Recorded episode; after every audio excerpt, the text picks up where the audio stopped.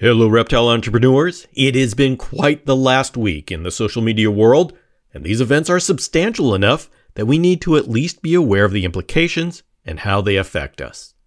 The big news is the apparent meltdown of Twitter. If you haven't been following the drama, then you ought to give it a little attention. It is the story of Elon Musk, the owner of Tesla Motors, purchasing Twitter and cleaning house. And by cleaning house, I mean firing or driving away most of the employees. Elon Musk is currently presiding over the collapse of the entire social media platform of Twitter. While Twitter may or may not be a substantial component in your social media portfolio, I want to raise the warning of how quickly it went from business as usual to a complete collapse. Elon Musk has gone on a firing rampage and is now directing the remaining employees to answer an online questionnaire which asks yes or no, whether they are going to sign into a hardcore culture that promises long hours at high intensity. They had three days to make up their mind, and if they selected no, it was counted as a resignation. It remains to be seen how many employees sign on to, in no uncertain terms, to be abused by their boss. I imagine the people left will be the ones who are stuck in the immigration process and are frightened by the prospects of losing their job right before a looming recession. But we all know what happens when management has grand ideas of how to expand their business while reducing staff. Looks good on paper if you don't consider your employees human and bet on them feeling so trapped that they will take your abuse. Now, I don't know what the result of this ultimatum will be. This episode will launch on the next business day after the ultimatum deadline, so we can all watch the drama together. But how does this affect us small time entrepreneurs? Well, it's time I brought back a reoccurring theme of this podcast, and that is of diversifying your social media outreach. Whether it is the Instagram artificial intelligence deciding your account should be shut down in the middle of the night, or YouTube deciding to demonetize your video, or the entire social media platform disappearing, you do want to take advantage of every one of these opportunities, but not be totally dependent on these platforms. Our recent history is rich with warnings of what can happen. People grew to stardom on the social media platform Vine, and then the parent company, which was ironically Twitter, announced it was simply shutting it down. Tumblr changed hands a couple of times and was beaten to a pulp to the point where it was assumed dead. There is still life there, but you have to take side streets to get there. And how about TikTok? Wait, why are we talking about the fastest growing social media platform in this depressing episode? Well, TikTok is part of ByteDance, which is a Chinese company. There is more and more bipartisan noise in the US government about concerns of how the Chinese government is gathering data and how they can influence the 80 million active users in the US. The director of the FBI has announced serious concerns for the data that the Chinese government has access to. Although TikTok says they don't share information, there is zero weight behind that, as the Chinese government is involved in any sizable business in China. The Trump administration sought to simply ban the app. The Biden administration was looking for a way that data could be stored here in the US. Your takeaway is that both Democrats and Republicans have TikTok in their sights. What is the probability that TikTok just ceases to exist in the US and whatever countries share the same concerns? I don't know. I would assume that ByteDance would rather sell TikTok USA than just shut it down, but what that would look like is unclear. The point is, once again, that the current social media landscape is fluid. It always has been. The big names have always been in motion. Friendster, MySpace, Vine. Do you even remember, or did you ever know, these existed? Right now, Instagram, Facebook, and YouTube seem stable. Sure, Facebook is in decline, but it would have to lose 50% of its user base before TikTok could match it. That is how big it is. So, yes, the main US 3 seems stable. Of course, is Facebook or Instagram ever out of the news in a bad way? The Federal Trade Commission is methodically working through antitrust charges against Meta.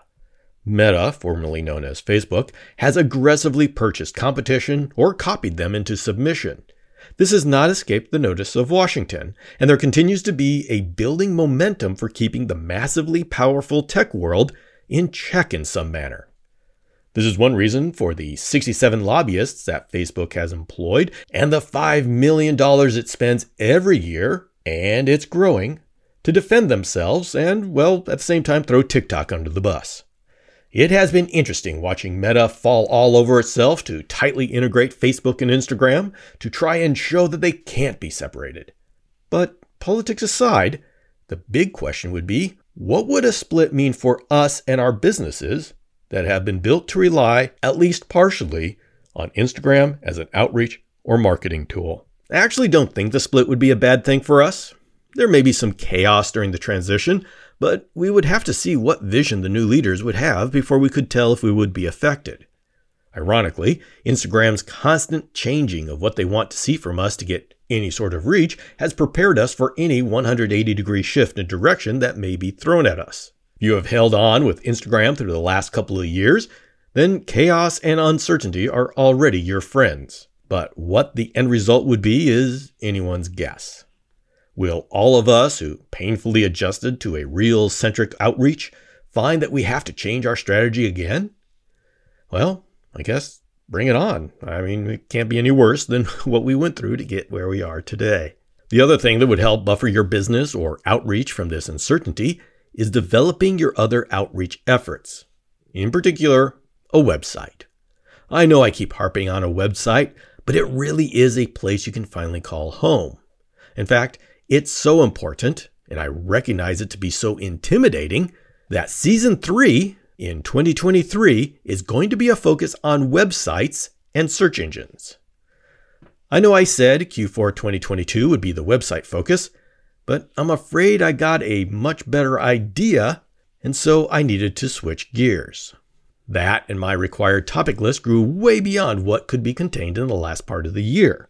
But the bottom line is, we are going to be spending a lot of time making sure that you feel comfortable with the ability to put together a website. Speaking of which, we are coming to the end of the year where I take a break from my podcasts and productions to refresh and reset. Although these rest periods usually are actually filled with preparations for next season, and this downtime will be very busy as season 3 in 2023 will go right back to becoming weekly and we will hit the whole internet home base concept hard.